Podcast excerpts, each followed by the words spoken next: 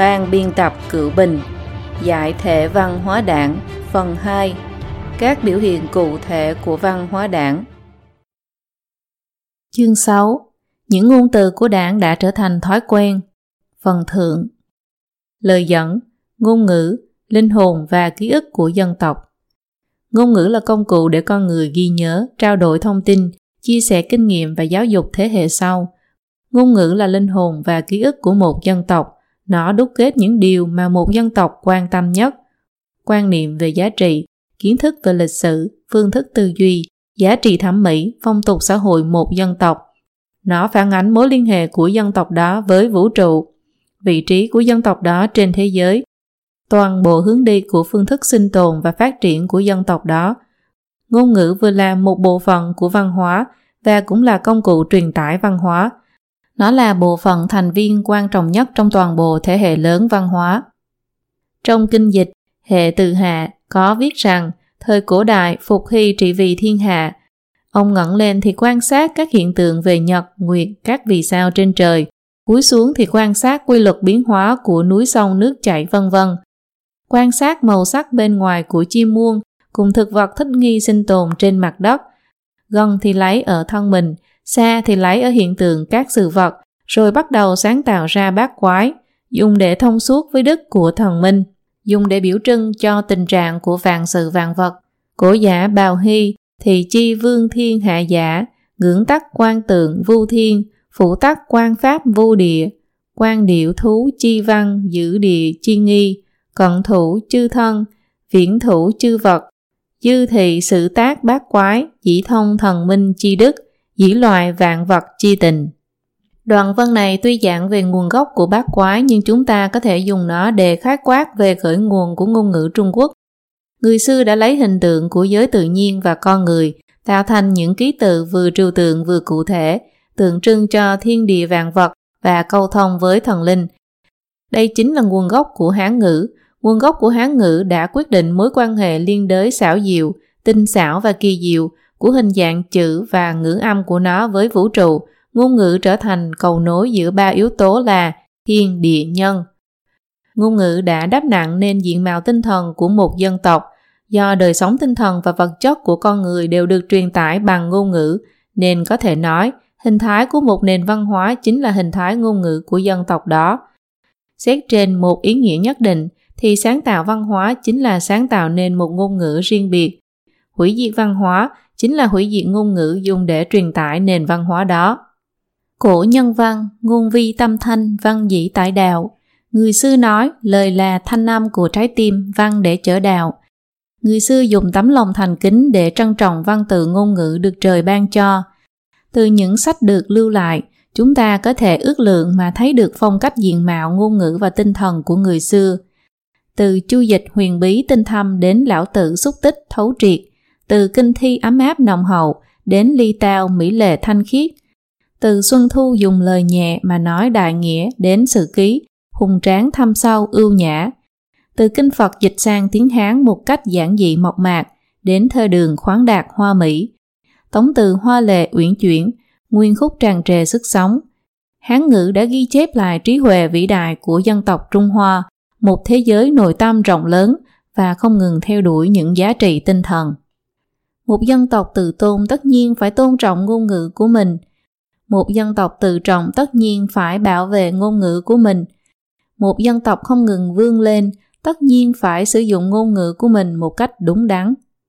Thế nhưng, trong tiến trình văn minh của mình, Trung Quốc cận đại đã phải chịu cảnh thù trong giặc ngoài, bị áp bức, sỉ nhục, sự thất bại về quân sự và ngoại giao, hết lần này đến lần khác, đã khiến cho rất nhiều người dần dần mất đi sự tự tin đối với nền văn minh của Trung Quốc xưa, cũng mất đi sự tự tin vào ngôn ngữ Trung Quốc.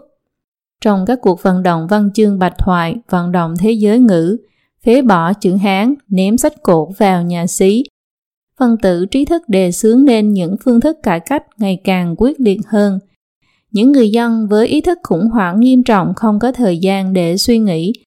Thế là một số phương án nhận được sự tán đồng ở mức độ khá lớn của xã hội và sự thuần chính của Hán ngữ cũng bắt đầu bị ăn mòn. Mặc dù vậy, sự phá hủy và biến dị ngôn ngữ văn từ này chỉ mang tính cục bộ, không có sự can thiệp trên quy mô lớn của chính quyền, vậy nên nó không phải là đòn chí mạng đánh vào ngôn ngữ.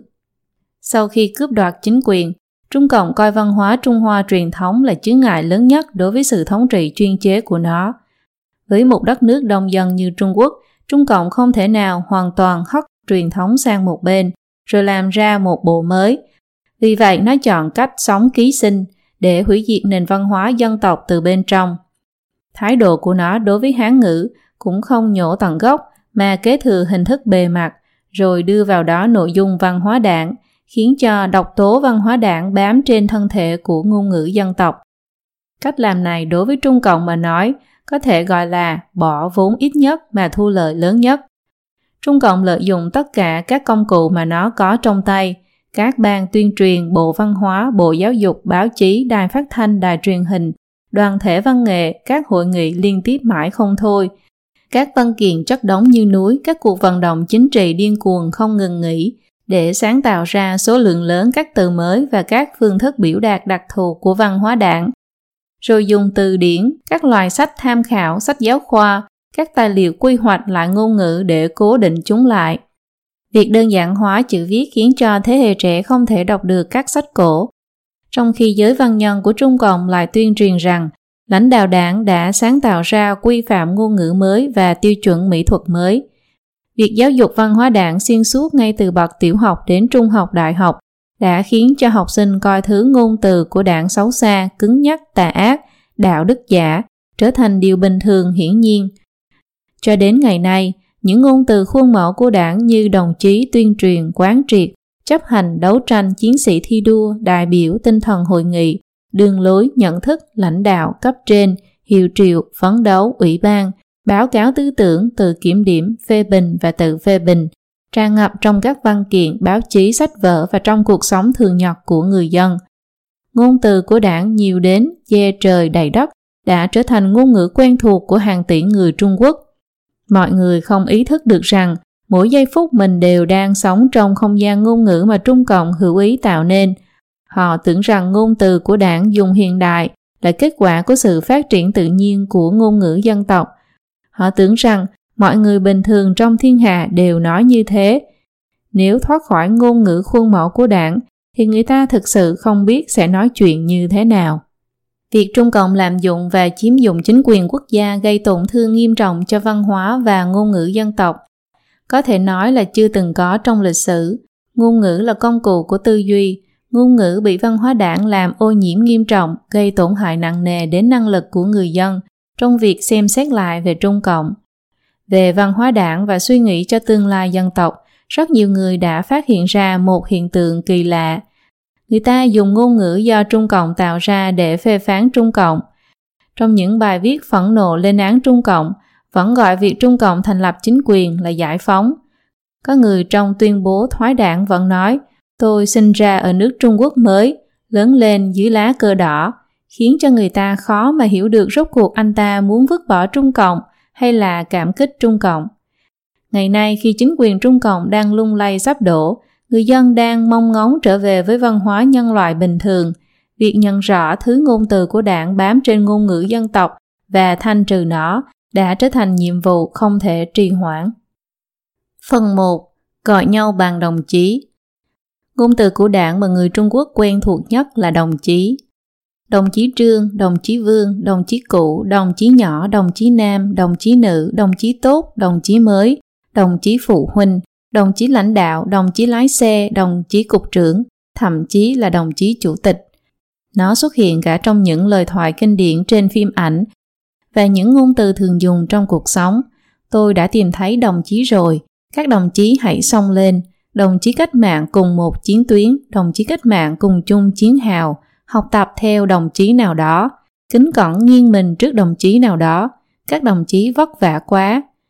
Từ đồng chí đã được sử dụng rất phổ biến đến nỗi mọi người đều không cảm thấy rằng nó là ngôn từ của đảng Cộng sản. Có người tìm thấy từ đồng chí này trong một số sách cổ hoặc thành ngữ Trung Quốc, nhưng từ đồng chí mà đảng Cộng sản phổ biến lại không mang ý nghĩa giống như trong sách cổ Trung Quốc, mà nó là một từ ngoại lai. Theo nghiên cứu, từ đồng chí bắt nguồn từ từ comrade, thường gặp trong những người theo chủ nghĩa xã hội thế kỷ 19. Người Nhật Bản là người đầu tiên dùng từ đồng chí để phiên dịch cho từ comrade.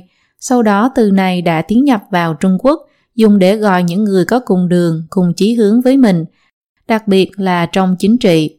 Cuối thế kỷ 19, Hoàng đế nhà Thanh Quang Tự khi lên kế hoạch chính biến màu tuất đã gọi những đại thần thuộc Pháp biến Pháp là đồng chí.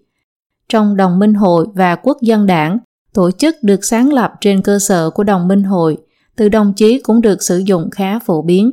Nhưng khi sử dụng từ đồng chí, trong quốc dân đảng nó giống như là một danh từ phổ thông, chứ không phải danh xưng. Khi xưng hô thì vẫn dùng tiên sinh, cô, tiểu thư. Ví dụ, Trương Tiên Sinh là một đồng chí trung thành đáng tin cậy của chúng ta. Năm 1920, Mao Trạch Đông, là Học Toản khi gửi thư cho nhau cũng bắt đầu dùng từ đồng chí. Năm 1921, trong cương lĩnh đại hội đại biểu lần thứ nhất của Đảng Cộng sản Trung Quốc có quy định những người thừa nhận cương lĩnh và chính sách của đảng, nguyện trở thành đảng viên trung thành, được đảng viên giới thiệu, không phân giới tính, không phân quốc tịch, đều có thể được thu nạp làm đảng viên trở thành đồng chí của chúng ta. Đây là lần đầu tiên Đảng Cộng sản Trung Quốc sử dụng từ đồng chí trong văn bản chính thức và đưa vào đó hàm nghĩa mới. Sau năm 1923, trong nội bộ Trung Cộng, Đảng Cộng sản nước ngoài và trong các tổ chức công nhân, việc gọi nhau bằng đồng chí đã trở nên phổ biến. Sau khi Trung Cộng cướp đoạt chính quyền từ đồng chí được phổ biến đến mọi giai tầng, mọi ngõ ngách ở Trung Quốc đại lục. Năm 1959, Trung Cộng đã ra chỉ thị yêu cầu mọi người phải gọi nhau là đồng chí. Trên thực tế, phạm vi sử dụng của từ đồng chí đã được mở rộng. Nó không chỉ được dùng trong nội bộ đảng mà còn trở thành cách xưng hô quen thuộc giữa những người dân với nhau và nó được đặt trước họ tên của người ta. Thậm chí đặt trước từ chỉ chức danh. Nó trở thành một danh xưng được sử dụng thường xuyên nhất. Ví dụ đồng chí Trương là người trung thực và đáng tin cậy, đồng chí bộ trưởng, đồng chí công nhân, đồng chí phụ nữ, vân vân. Những cách xưng hô trong giao tiếp quen thuộc của xã hội truyền thống Trung Quốc đã biến mất, thay vào đó người ta gọi nhau bằng đồng chí, nhưng lại mang ý nghĩa là đồng tình với chí hướng của đảng. Đồng chí đã rút sạch thuộc tính tự nhiên của con người, gắn lên cho con người tính chất tập đoàn, đảng phái, bang phái. Cách gọi này có ý lựa chọn rõ ràng. Đồng chí nghĩa là thừa nhận tư tưởng của Trung Cộng, tuân theo mục tiêu cách mạng của Trung Cộng, phục tùng sự lãnh đạo của đảng, ẩn giấu đằng sau đó là ý đồ khống chế sự tự do của con người. Mọi người cứ tưởng rằng gọi nhau bằng đồng chí là thể hiện sự bình đẳng và thân thiết trong đội ngũ cách mạng, nhưng hoàn toàn ngược lại. Đồng chí khiến cho người ta mất đi ý chí tự do và trở thành công cụ bị thuần phục của đảng. Đằng sau sự bình đẳng bề mặt là sự phân biệt đẳng cấp một cách nghiêm ngặt. Điều mà cụm từ đồng chí Mao Trạch Đông phản ánh là quyền uy tuyệt đối. Cụm từ đồng chí Đặng Tiểu Bình thể hiện địa vị lãnh đạo tất cả. Cụm từ đồng chí Giang Trạch Dân thể hiện sự thăng tiến vùng vụt của một nhà âm mưu. Các cán bộ của Trung Cộng đã bao giờ coi người dân là các đồng chí ngang hàng với họ chưa? Từ xưa người Trung Quốc rất coi trọng cách xưng hô. Trong luận ngữ Nhan Uyên có viết rằng Tế Cảnh Công hỏi Khổng Tử về đạo triệt quốc Khổng tử nói, vua ra vua, tôi ra tôi, cha ra cha, con ra con, quân quân, thần thần, phụ phụ, tử tử. Luận ngữ tử lộ có viết rằng, một lần tử lộ hỏi khổng tử, nếu vua nước về, mời thầy về giúp cai trị nước, thầy làm gì trước? Khổng tử nói, tất phải bắt đầu với việc chính danh trước vậy. Danh bất chính tất lời nói không thuận, lời nói mà không thuận tất việc chẳng thành, việc chẳng thành thì tất lễ nhạc không hưng thịnh, lễ nhạc không hưng thịnh thì tất hình phạt chẳng vào khuôn phép. Hình phạt mà không vào khuôn phép thì tất dân sẽ mất phương hướng, không biết phải làm sao. Trong quan niệm truyền thống, việc đặt và sử dụng tên phù hợp là xuất phát điểm của vi chính, trị vì đất nước và xã hội.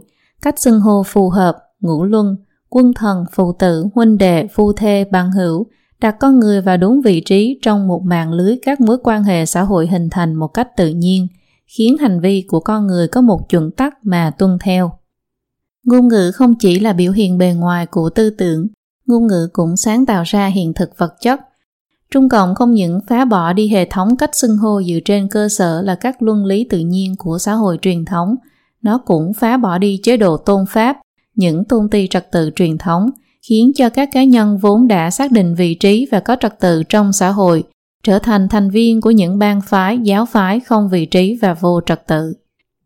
Các cách xưng hô phong phú bị đơn giản hóa thành đồng chí, thực ra là để phục vụ cho triết học đấu tranh của đảng Cộng sản.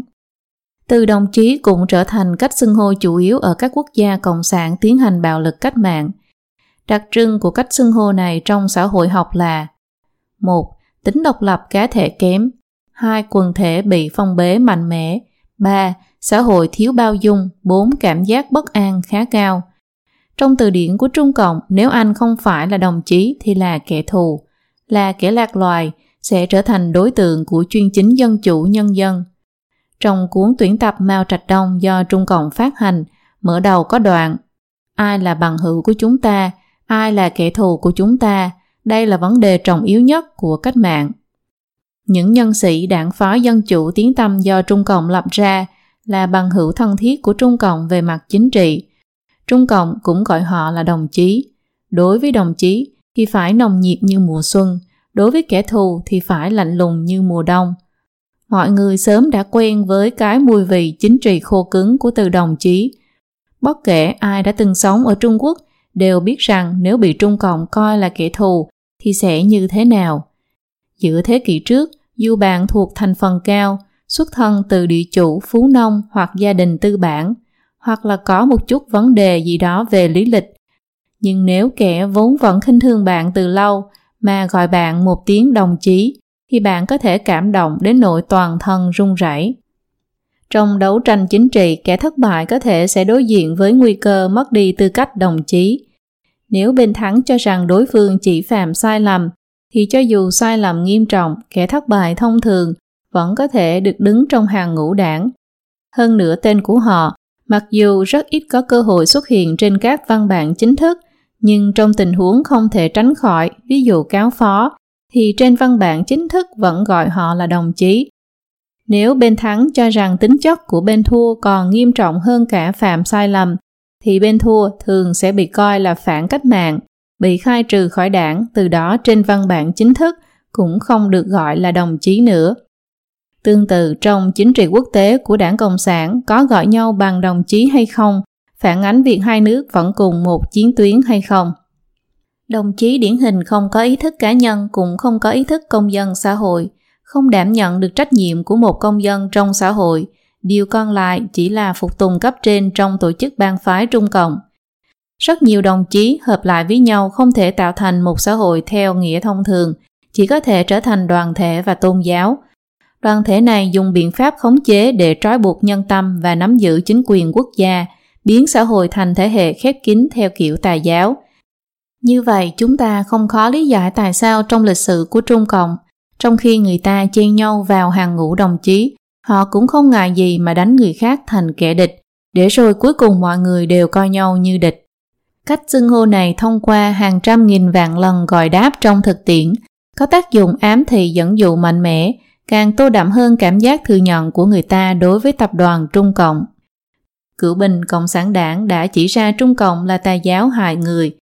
Cách xưng hô đồng chí chính là cách tập đoàn tà giáo này mê hoặc và khống chế tín đồ. Mỗi lần bạn vô thức đáp lại cách gọi đồng chí thì chính là đã thừa nhận thân phận của bạn tại giáo phái này đã gia tăng sự khống chế vô hình của tà linh đối với bạn. Sau cải cách mở cửa, mặc dù trong các hội nghị và văn kiện chính thức của đảng, chính phủ và nội bộ quân đội, mọi người vẫn gọi nhau theo cách cũ là đồng chí, nhưng ngoài xã hội thì bắt đầu giảm dần. Khi xưng hô trong những trường hợp thông thường người ta không còn dùng từ ngữ mang đầy tính chính trị này nữa, mà dùng từ ông, bà, cô hoặc những từ thể hiện tình cảm như bác tài, ông chủ, vân vân. Nhưng trong cuộc sống, việc mọi người vẫn thường hay trêu đùa gọi nhau là đồng chí vẫn còn ở khắp mọi nơi. Người mẹ gọi cô con gái không chịu nghe lời là, Này đồng chí nhỏ, có nghe lời không? Bạn bè khi tụ tập thường nói, Nào các đồng chí, cạn ly. Khi nhờ người khác giúp đỡ thường nói, Chúng ta cùng là đồng chí cách mạng mà. Cách gọi này tưởng chừng không có vấn đề gì, nhưng nó lại là phiên bản thâm sâu của việc ngôn từ của đảng xâm nhập vào cuộc sống của người dân một cách vô thức. Chỉ cần người ta vẫn thích gọi nhau bằng đồng chí, thì bất kể là có ý thức được hay không, mọi người vẫn chính là đồng lòng với chí hướng của đảng Cộng sản, là đang duy hồi cho hệ thống ngôn từ của đảng Cộng sản, là đang duy trì chế độ chuyên chế độc tài của đảng Cộng sản. Phần 2. Những từ ngữ điển hình của đảng Từ đồng chí chỉ là một ví dụ về ngôn ngữ quen thuộc của đảng. Ngày nay hầu hết người Trung Quốc đại lục từ nhỏ đã sống trong môi trường ngôn ngữ văn hóa đảng. Họ đã quen với ngôn từ của đảng đến mức không cảm thấy gì kỳ quặc, cũng không cảm thấy những ngôn từ này có gì không tự nhiên. Nói cách khác, họ còn tưởng rằng mọi người bình thường đều nói như vậy. Nhưng sự thật không phải như vậy. Ngôn từ của đảng là do đảng Cộng sản cố tình tạo ra và truyền bá để xây dựng và duy trì sự thống trị của nó. Vì vậy, trong những thể chế chính trị không phải đảng Cộng sản, thì người ta không cần thiết sử dụng những từ ngữ này, mà trước khi đảng Cộng sản xuất hiện, người Trung Quốc cũng chưa từng nói như vậy. Suốt mấy chục năm dưới sự thống trị áp lực cao và bưng bít nhồi nhét, người Trung Quốc đã không chỉ thay đổi phương thức tư duy và thói quen ứng xử, mà còn thay đổi mạnh mẽ hệ thống ngôn ngữ Trung Quốc. Hiện nay, trong ngôn ngữ giao tiếp của người Trung Quốc đại lục, một phần rất lớn đều là ngôn ngữ đã bị Trung Cộng cải biến hoặc tạo mới, hơn nữa đã trở thành quen miệng. Dưới đây chúng tôi sẽ phân tích một số ngôn từ rập khuôn điển hình của đảng, cần nhấn mạnh rằng những câu từ trong ngôn từ của đảng không nhất định là do đảng Cộng sản tạo ra, hay là đặc trưng của xã hội do đảng Cộng sản thống trị. Phàm là những câu từ bị chèn thêm hàm nghĩa đặc định mang màu sắc văn hóa đảng, đồng thời phục vụ cho sự thống trị của đảng Cộng sản, thì đều có thể coi là ngôn từ của đảng. Ví dụ từ đoàn kết, nghĩa thông thường biểu thị những cá nhân khác nhau cùng kết hợp lại vì một mục tiêu chung. Trong các ngôn ngữ khác cũng có từ mang ý nghĩa tương tự, nhưng trong triết học đấu tranh của văn hóa đảng, từ đoàn kết lại bị phủ lên một hàm nghĩa đặc định. Đối tượng được coi là đoàn kết với Trung Cộng. Về mặt chính trị thì không thuộc vào cái mà Trung Cộng định nghĩa là người của mình, nhưng cũng không thuộc vào kẻ thù của Trung Cộng. Ví dụ, đảng phái Dân Chủ chính là đối tượng đoàn kết của Trung Cộng. Cụm từ khối đại đoàn kết thường dùng trong văn hóa đảng có hàm ý là một phần rất nhỏ các phần tử gì gì đó không nằm trong khối đại đoàn kết vì đó là đối tượng bị đả kích đấu tranh. Khi Trung Cộng tuyên bố hội nghị gì gì đó của đảng là một đại hội đoàn kết, điều đó không có nghĩa là trong hội nghị không có ý kiến bất đồng, mà là lời tuyên bố rằng Trung ương đảng với gì gì đó đứng đầu là người thắng lợi trong lần đấu tranh chính trị này. Kẻ bất đồng ý kiến với Trung ương đảng sẽ bị thanh trừng, hoặc ít nhất thì trước mắt sẽ không có cơ hội biểu đạt ý kiến bất đồng. Cũng có nghĩa là đoàn kết trong văn hóa đảng đã bị thêm vào hàm nghĩa đặc định phục vụ cho triết học đấu tranh, vì thế mà bị gọi là ngôn từ của đảng. Mục 1. Tinh thần hội nghị, đường lối, nhận thức, báo cáo tư tưởng, các thủ đoạn khống chế tinh thần của tài giáo Trung Cộng. Các cách nói truyền đạt lĩnh hội tinh thần hội nghị gì gì đó, thống nhất nhận thức, kiên trì đường lối gì gì đó, đối với người sống trong xã hội bình thường thì đây là điều khó tưởng tượng trong một xã hội có nhiều loại người, khác nhau về thân phận địa vị, tư tưởng tín ngưỡng, sở thích, tại sao mọi người phải đi chung một con đường? Tại sao phải thống nhất nhận thức, phải truyền đạt, quán triệt tư tưởng gì gì đó? Nho gia thời xưa của Trung Quốc giảng rằng quân tử hòa nhi bất đồng. Tạm dịch, người quân tử trong giao tiếp thông thường có thể giữ thái độ ôn hòa, nhưng đối với vấn đề cụ thể thì có cách nhìn nhận khác đối phương. Tây phương có câu mọi con đường đều dẫn đến thành Rome, đều có nghĩa là phải có thái độ bao dung, tôn trọng các ý kiến và lựa chọn khác với mình. Như vậy mới tạo nên một xã hội muôn màu muôn vẻ. Trung Cộng không ngừng thay đổi lập trường nguyên tắc của mình, không đi con đường thẳng mà lại đi đường vòng. Nó không ngừng thay đổi phương hướng, thậm chí nhiều lần quay trở lại con đường cũ. Nhưng tại mỗi thời khắc lịch sử Trung Cộng luôn tuyên bố rằng nó đại biểu cho đường lối chính xác duy nhất – con đường đấu tranh của Trung Cộng luôn là anh chết tôi sống, tàn nhẫn vô tình, bẩn thỉu vô liêm sỉ. Người đi theo đường lối phản động sẽ bị hạ bệ một cách bi thảm. Kẻ có đường lối đúng đắn thì vênh váo hống hết, cho rằng không ai bị nổi. Mỗi khi Trung Cộng kết thúc một cuộc đấu tranh về đường lối, kẻ chiến thắng sẽ tuyên bố kẻ thua cuộc đã phạm phải sai lầm của chủ nghĩa gì gì đó là tả khuynh, hữu khuynh, cánh tả, cánh hữu, Bề ngoài là cánh hữu mà thực ra là cánh tả, bề ngoài là cánh tả mà thực ra là cánh hữu, vân vân. Tóm lại, chỉ có kẻ thắng cuộc là đi trên con đường chủ nghĩa xã hội. Đối với những người dân thường, nhiệm vụ của họ là làm báo cáo tư tưởng đề cao nhận thức. Cuối cùng phải vứt bỏ đi nhân cách độc lập của mình, che giấu suy nghĩ chân thực của mình, thừa nhận kẻ thắng cuộc trong cuộc kiên trì đi theo đường lối đấu tranh, thể hiện sự trung thành với đảng.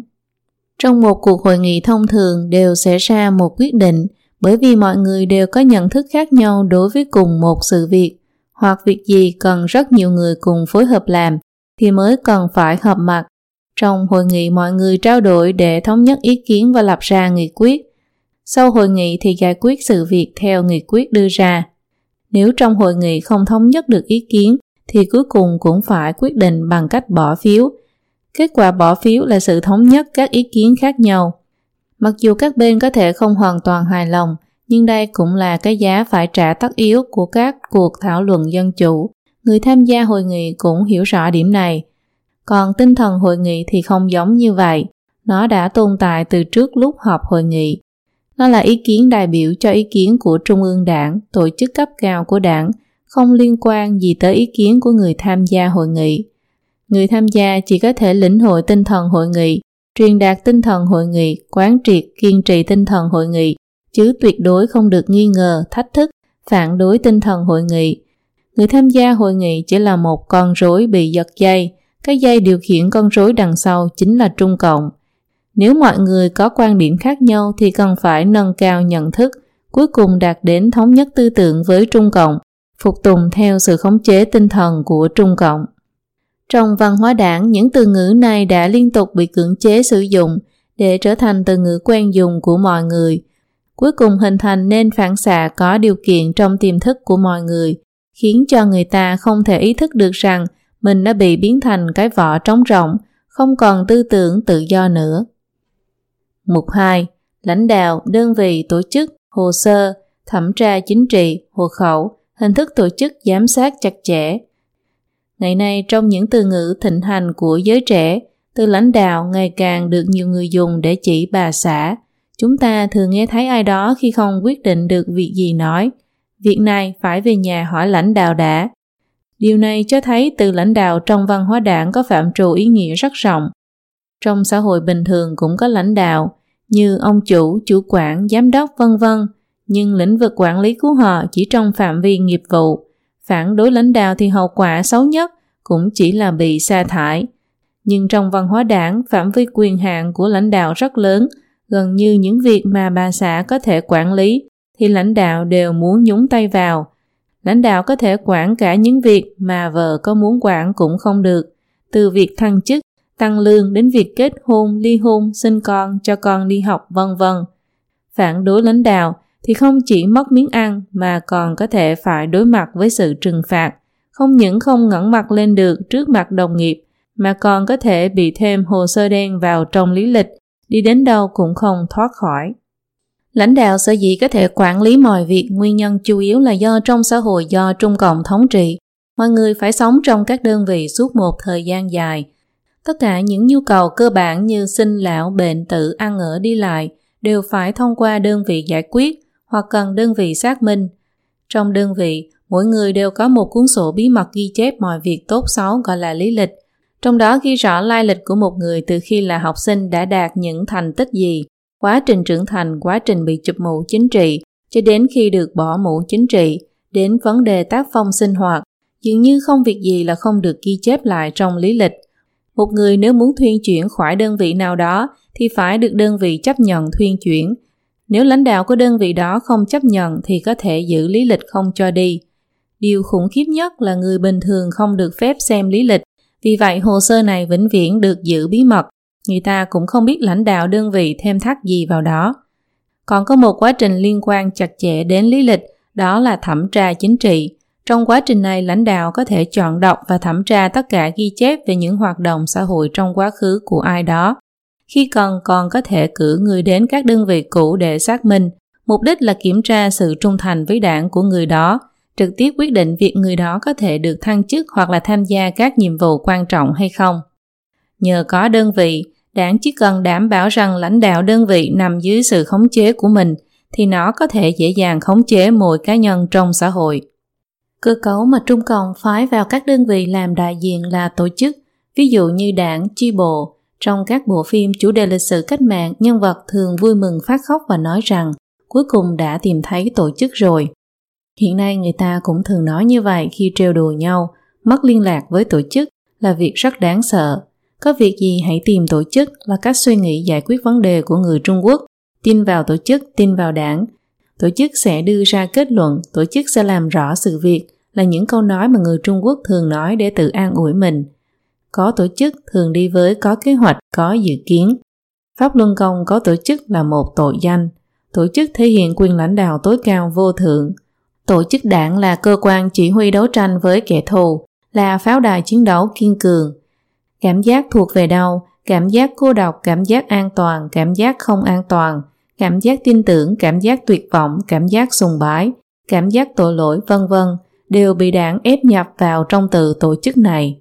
Đồng chí là cá thể cấu thành nên tổ chức, đảng chia xã hội thành các đơn vị để thuận tiện dùng các tổ chức mà phụ thể bám trên cơ thể của xã hội trên mọi phương diện. Ngoài ra Trung Cộng còn giám sát xã hội thêm một bước nữa bằng hộ khẩu. Hộ khẩu giấy tạm trú cũng giống như thẻ xanh, visa, công việc ngắn hạn ở các nước phương Tây. Chỉ khác là đối tượng hạn chế là công dân trong nước. Điều này đúng là sự dễu cợt đối với việc chính quyền Trung Cộng ký kết tuyên ngôn nhân quyền thế giới. Trong đó điều thứ 13 quy định con người có quyền tự do đi lại và cư trú tại quốc gia. Tóm lại một loạt những ngôn từ của đảng như lãnh đạo, đơn vị, tổ chức, điều lệnh, điều động, hồ sơ, thẩm tra chính trị, hộ khẩu, giấy tạm trú vân vân đã phản ánh đặc trưng cuộc sống bị tổ chức tà giáo Trung Cộng giám sát chặt chẽ của người ta. Chúng luôn luôn nhắc nhở mọi người một sự thật cơ bản rằng phổ thiên chi hà, mạc phi đảng thổ, tức dưới bầu trời này không đâu không phải là đất của đảng. Những ai đứng ngoài thể chế thì gần như không còn đường sống, trong xã hội truyền thống Trung Quốc, người làm cho dù đắc tội với ông chủ không chịu được thì còn có thể về nhà tự trồng trọt nuôi bản thân. Kể cả có đắc tội với hoàng đế cũng vẫn còn có thể mai danh ẩn tích, bỏ trốn đến chân trời góc bể. Nhưng trong xã hội bị Trung Cộng khống chế chặt chẽ, đơn vị điều động lý lịch hộ khẩu vân vân khiến cho họ không thể trốn đi đâu được nữa. Mặc dù hiện nay đơn vị điều động đã dần dần nhạt nhòa trong cuộc sống của người dân, nhưng mô thức tư duy văn hóa đảng đã hình thành trong đầu não người ta. Do vậy tư duy văn hóa đảng sinh ra từ mô thức ấy vẫn như những âm hồn còn lãng vãng. Ví dụ, làm trái với đảng sẽ không có kết cục tốt đẹp, đảng cho tôi ăn cơm, đảng bồi dưỡng tôi trở thành người gì gì đó, vân vân. Mục 3. Tuyên truyền quán triệt chấp hành hiệu triệu chiến sĩ thi đua cấp trên đại biểu ủy ban, kết cấu tổ chức phân chia đẳng cấp nghiêm ngặt, Xã hội Trung Cộng được xây dựng dựa trên một kết cấu tổ chức có tính thứ bậc nghiêm ngặt, ở đó ý chí của đảng là tối cao. Do vậy, chính sách của đảng không cần thảo luận và cũng không thể thảo luận. Mọi người chỉ có thể tuyên truyền, quán triệt, chấp hành. Hơn nữa, hiểu thì phải chấp hành, không hiểu cũng phải chấp hành. Trong khi chấp hành sẽ hiểu rõ hơn, một nền văn hóa tốt đẹp được truyền bá bằng cách cảm hóa con người. Trung Cộng mặc dù hô hào rằng nó phục vụ nhân dân, lấy dân làm gốc nhưng lại không thực sự vì lợi ích của nhân dân. Vì vậy, những chính sách nó đưa ra luôn đi ngược lại với lợi ích căn bản của dân, thế nên mới cần phải tuyên truyền hiệu triệu người dân làm cái này, làm cái kia. Những kẻ tích cực làm theo những lời tuyên truyền hiệu triệu của nó, những người không có suy nghĩ độc lập, bọn họ được phong là chiến sĩ thi đua, là đội quân danh dự, nhưng thực ra chỉ là những cái đinh ốc thấp kém nhất trong xã hội phân chia giai tầng này mà thôi. Những lời tuyên truyền hiệu triệu của Trung Cộng dùng bạo lực làm hậu thuẫn, dùng lợi ích làm miếng mồi, dùng lừa gạt làm thủ đoạn. Điều cần quán triệt chấp hành là ý chí của Trung Cộng, không có quan hệ gì với việc rốt cuộc nên làm gì.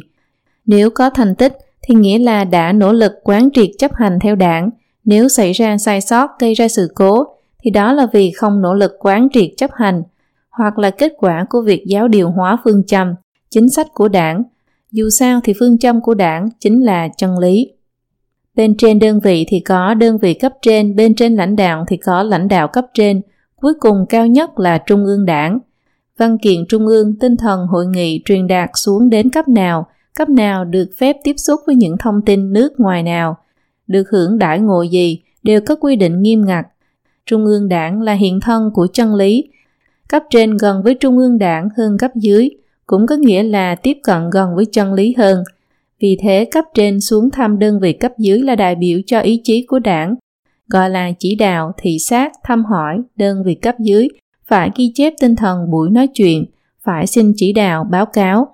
Mặc dù có lúc từ thân thiện như ngài cấp trên, thủ trưởng, anh cấp dưới vẫn được dùng để biểu đạt mối quan hệ thân thiết giữa người với người, nhưng điều này không xóa bỏ được sự phân biệt đẳng cấp giữa họ, giữa cấp trên và cấp dưới, vẫn có sự ràng buộc đó là đảng tối cao. Trong xã hội bình thường, mọi người thông qua lựa chọn đại biểu nhân dân, ví dụ nghị viên, để tham gia vào quản lý xã hội, phát biểu ý kiến. Dân chúng có thể tự do trao đổi ý kiến với đại biểu nhân dân bất cứ lúc nào. Nếu đại biểu được bầu ra, không thể làm tròn chức trách khiến mọi người hài lòng thì dân chúng vẫn có thể bãi miệng họ trước nhiệm kỳ. Nhưng trong xã hội phân chia đẳng cấp nghiêm ngặt của Trung Cộng, không phải ai cũng có cơ hội biểu đạt ý kiến của mình. Trung Cộng ở bên trên thường hô to rằng tôi đại biểu cho quần chúng nhân dân, nhưng quần chúng nhân dân không hề bảo Trung Cộng làm đại biểu. Trung Cộng tìm những người công khai thể hiện bất đồng ý kiến với nó và tách khỏi quảng đại quần chúng nhân dân, gọi họ là thiểu số để tấn công gây gắt. Sau đó tự tuyên bố rằng mình đại biểu cho quảng đại quần chúng nhân dân. Trung Cộng đã thay mặt nhân dân giết hại hàng trăm vạn người có tài sản trong nhân dân. Địa chủ, phú nông, nhà tư bản cũng thay mặt nhân dân bỏ đói hàng chục triệu người không có quyền thế trong nhân dân, như nạn đói do đại nhảy vọt. Xã hội Trung Quốc cũng có đại hội đại biểu nhân dân toàn quốc làm mặt tiền cho Trung Cộng, nhưng họ không phải được tuyển cử trực tiếp từ dân chúng, mà chức năng chủ yếu của họ là đại biểu cho Trung Cộng, chứ không phải đại biểu cho nhân dân. Mục đích tồn tại thực sự của họ chính là để giơ tay đồng ý với các quyết sách của Trung Cộng, tô vẽ cho bản chất độc tài của Trung Cộng. Trong chế độ đẳng cấp Trung Cộng, các kiểu ủy ban gì gì đó, văn phòng gì gì đó là những thực thể đặc quyền trực tiếp nghe theo mệnh lệnh cấp cao của Trung Cộng. Ví dụ trách nhiệm của Ủy ban Chính trị và Pháp luật của Trung Cộng nghe nói là chỉ đạo và điều hành vĩ mô công tác chính trị và pháp luật, thống nhất tư tưởng và hành động chính trị pháp luật của các cơ quan, đảm bảo hoạt động chấp hành pháp luật của các bộ ngành chính trị và pháp luật luôn kiên trì, đi theo phương hướng chính trị đúng đắn. Lẽ ra bộ phận tư pháp, hành pháp vốn chỉ cần thực hiện nghiêm túc theo quy định pháp luật – ở các quốc gia pháp trị đều như vậy, còn gì phải thống nhất tư tưởng, kiên trì phương hướng về pháp luật. Thực ra chức trách của Ủy ban Chính trị và Pháp luật chính là đảm bảo khi hoạt động pháp luật bình thường và lợi ích của đảng phát sinh xung đột, thì cơ quan này sẽ kiên trì theo đảng tính chứ không phải kiên trì nguyên tắc pháp luật. Tương tự, sự thành lập của phòng 610 chính là để vận dụng những thủ đoạn vượt trên pháp luật để đối phó với đoàn thể tín ngưỡng pháp luân công – nếu không chỉ cần công an, viện kiểm sát, tòa án là đủ, hoàn toàn không cần thành lập vòng 610. Một ví dụ nữa là Ủy ban Kế hoạch hóa gia đình, phòng kế hoạch hóa gia đình có quyền bắt người, khám nhà, cưỡng chế đặt vòng, phá thai, vân vân. Khi người ta đã quen với các ngôn từ của đảng như tuyên truyền, quán triệt, chấp hành, hiệu triệu, chiến sĩ thi đua, cấp trên, đại biểu, ủy ban, thì thực tế đang củng cố cơ cấu tổ chức phân chia đẳng cấp nghiêm ngặt mà Trung Cộng xây dựng khiến nó dễ dàng từ cái đỉnh của kim từ tháp, trung ương mà khống chế toàn xã hội. Mục 4. Phấn đấu từ kiểm điểm đấu tranh phê bình và tự phê bình, kích động đấu tranh tiếp năng lượng cho đảng. Trong đoạn kết bộ phim Thị trấn Phù Dung, vương Thu Xá một tên điên vừa đi gõ chiên vừa hô lớn, vận động rồi, vận động rồi. Cái giọng khàn khàn của hắn vang lên suốt cả ngày khiến người ta phải ghê rợn. Từ dẹp nhóm AB, một nhóm trong quốc dân đảng chủ trương chống lại Trung Cộng, được thành lập vào tháng 12 năm 1926 ở Giang Tây. Cuộc chỉnh phong tại Diên An, trấn phản, tam phản, ngũ phản, túc phản, phản hữu, vận động tứ thành, đại cách mạng văn hóa, phê phán nho giáo, phê phán lâm bưu và khổng tử, phản kích lật đổ phê cánh hữu, chống ô nhiễm tinh thần, chống lại tự do hóa của giai cấp tư sản, đến trấn áp bạo loạn phản cách mạng, chống lại pháp luân công, từ ngày Trung Cộng ra đời, nó liên tục tiến hành các cuộc vận động, đấu tranh không ngừng nghỉ. Triết học đấu tranh là cơ sở lý luận để Trung Cộng cướp đoạt chính quyền, cũng là phương thức sinh tồn tài giáo của Trung Cộng. Không ngừng đấu tranh có thể đào thải những kẻ chống đối, bồi dưỡng đảng tính cho các đảng viên, bổ sung năng lượng cho đảng. Những từ ngữ của đảng mà mọi người quen dùng bao gồm đấu tranh giai cấp, đấu tranh đường lối, đấu tranh tư tưởng, đấu tranh tinh thần, đấu tranh sống còn, đấu tranh chống kẻ thù, một cuộc đấu tranh, lực lượng dựa vào để đấu tranh, đối tượng đã kích của đấu tranh, lấy đấu tranh để giữ đoàn kết thì đoàn kết còn, lấy nhượng bộ để giữ đoàn kết thì đoàn kết vong. Mao Trạch Đông Bị ảnh hưởng bởi ngôn từ của đảng trong từ vựng của người Trung Quốc ngày nay, người ta đã coi đấu tranh là trạng thái bình thường của xã hội một cách không tự biết. Ví dụ khi người ta phải nỗ lực làm việc gì đó, họ thường quen dùng từ phấn đấu. Phấn đấu vì sau bao nhiêu năm phấn đấu cuối cùng tôi đã. Phấn đấu thì sẽ phải có hy sinh. Chết người là việc thường xuyên xảy ra. Người bình thường muốn làm gì chỉ cần nỗ lực là được. Sao lại phải đấu? Một ví dụ nữa, trong cách dùng từ của rất nhiều người Trung Quốc, thỏa hiệp bị coi là mang nghĩa tiêu cực, nó luôn được liên hệ với đầu hàng. Nhưng thỏa hiệp vốn là một từ trung tính. Trong các cuộc đàm phán về chính trị, kinh tế, cuối cùng các bên tham gia đều phải nhượng bộ, thỏa hiệp mới có thể đạt được kết quả đàm phán. Trong xã hội quốc tế khi hai bên nảy sinh xung đột, không chịu nhượng bộ thì kết quả luôn là chiến tranh đổ máu. Vì vậy trước tiên phải cam kết vứt bỏ vũ lực, chủ động nhượng bộ, thỏa hiệp và thúc đẩy hòa giải xung đột. Thậm chí bên hòa giải còn được đề cử giải Nobel Hòa Bình. Nhưng trong văn hóa đảng, đấu tranh được coi là động lực của sự phát triển lịch sử. Còn thỏa hiệp là soi dịu mâu thuẫn cản trở tiến bộ lịch sử. Vì vậy nó có ý nghĩa tiêu cực. Từ kiểm điểm phê bình và từ phê bình là thủ đoạn triển khai đấu tranh của Trung Cộng. Phải nói rõ rằng từ kiểm điểm tự phê bình trong văn hóa đảng Trung Cộng hoàn toàn khác với tự xem lại mình ở văn hóa truyền thống. Tự xem lại mình là quá trình tự giác tu chính lại bản thân, lấy tiêu chuẩn tham chiếu là giá trị đạo đức truyền thống. Trên thực tế cũng là tiêu chuẩn giá trị phổ quát, như nhân lễ nghĩa trí tín, mục đích là đạt được sự thăng hoa của tinh thần, sự thuần tịnh của nội tâm, vứt bỏ những dục vọng và truy cầu thấp hèn. Còn từ phê bình hay từ kiểm điểm của Trung Cộng lại là thủ đoạn đấu tranh. Mục đích của nó là thống nhất tư tưởng, triển khai đấu tranh, thanh trừng kẻ chống đối, tiêu chuẩn tham chiếu là giáo điều của Trung Cộng. Nhưng do giáo điều của Trung Cộng không ngừng cải biến, hôm nay đảng sẵn sàng vứt bỏ lập trường nguyên tắc đang được tuyên truyền hôm qua, và ngày mai có thể đảng lại có một lập trường nguyên tắc mới, những việc như vậy đã có quá nhiều. Trích cửu bình Cộng sản đảng vì vậy tiêu chuẩn tham chiếu này trên thực tế đã trở thành tiêu chuẩn đo lường mức độ trung thành đối với đảng. Điều kiện trước tiên là đảng luôn đúng, phần sai luôn thuộc về mình. Vì vậy, người tự kiểm điểm phải bẻ cong quan sát của mình, thông qua tự kiểm điểm để tăng thêm cho mình một tội, lấy đó để thể hiện lòng trung thành đối với đảng một cách tuyệt đối. Mục đích cuối cùng của tự kiểm điểm tự phê bình không phải là tự giác làm trong sạch tâm linh của chính mình, mà là làm biến dạng tâm linh của bản thân vì một loại lợi ích chính trị hoặc lợi ích vật chất nào đó, cho đến khi qua được sự quan sát khảo nghiệm của đảng. Mặt khác, từ phê bình trong cuộc sống thực tế là để phê bình người khác. Tuyệt đại bộ phận người Trung Quốc đều quen với cảnh này. Trong buổi sinh hoạt đảng, đảng viên sẽ nói mấy câu kiểu như là bản thân tính cách nóng vội, phương pháp làm việc cần phải cải tiến. Sau đó sẽ quay ngoắt chủ đề, bắt đầu một tràng lê thê phê bình công kích người khác. Đặc điểm này là hướng ngoại tìm, kích động người ta công kích lẫn nhau. Những ngôn từ của đảng này đã làm thay đổi rất nhiều tư tưởng hành vi của con người một cách âm thầm lặng lẽ. Người Trung Quốc đã quen với ngôn từ của đảng thì tự mình sẽ lấy đấu tranh làm niềm vui trong cuộc sống và lấy những thủ thuật cặn bã kẻ lừa người dối để làm hại người khác trong văn hóa cổ đại Trung Quốc ra để ứng dụng thêm.